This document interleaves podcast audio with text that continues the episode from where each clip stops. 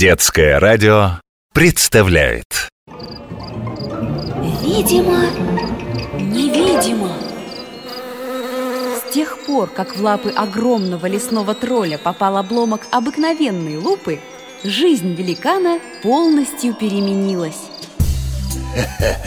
Здравствуйте! Год назад в лесу я нашел камеру. С тех пор стараюсь записывать на нее все самое интересное. А эти кадры мне пришлось замедлить в 10 раз, чтобы как следует рассмотреть, что там происходит. Потому что это маленькое существо так быстро прыгает, скачет, меняет направление движения и охотится, что углядеть за ним невозможно. Да, э, совсем забыл.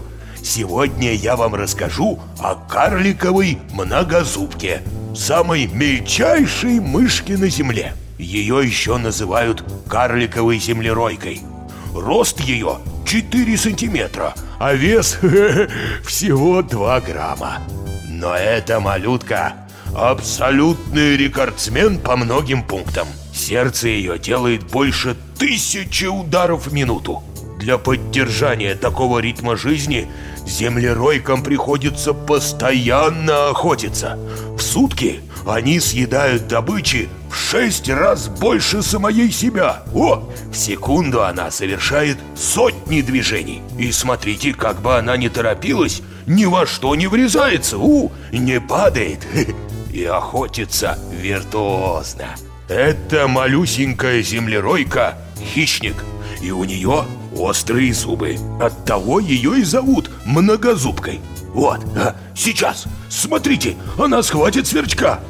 Видите? Хо, раз и все. Че, не видели? Давайте сделаем помедленнее.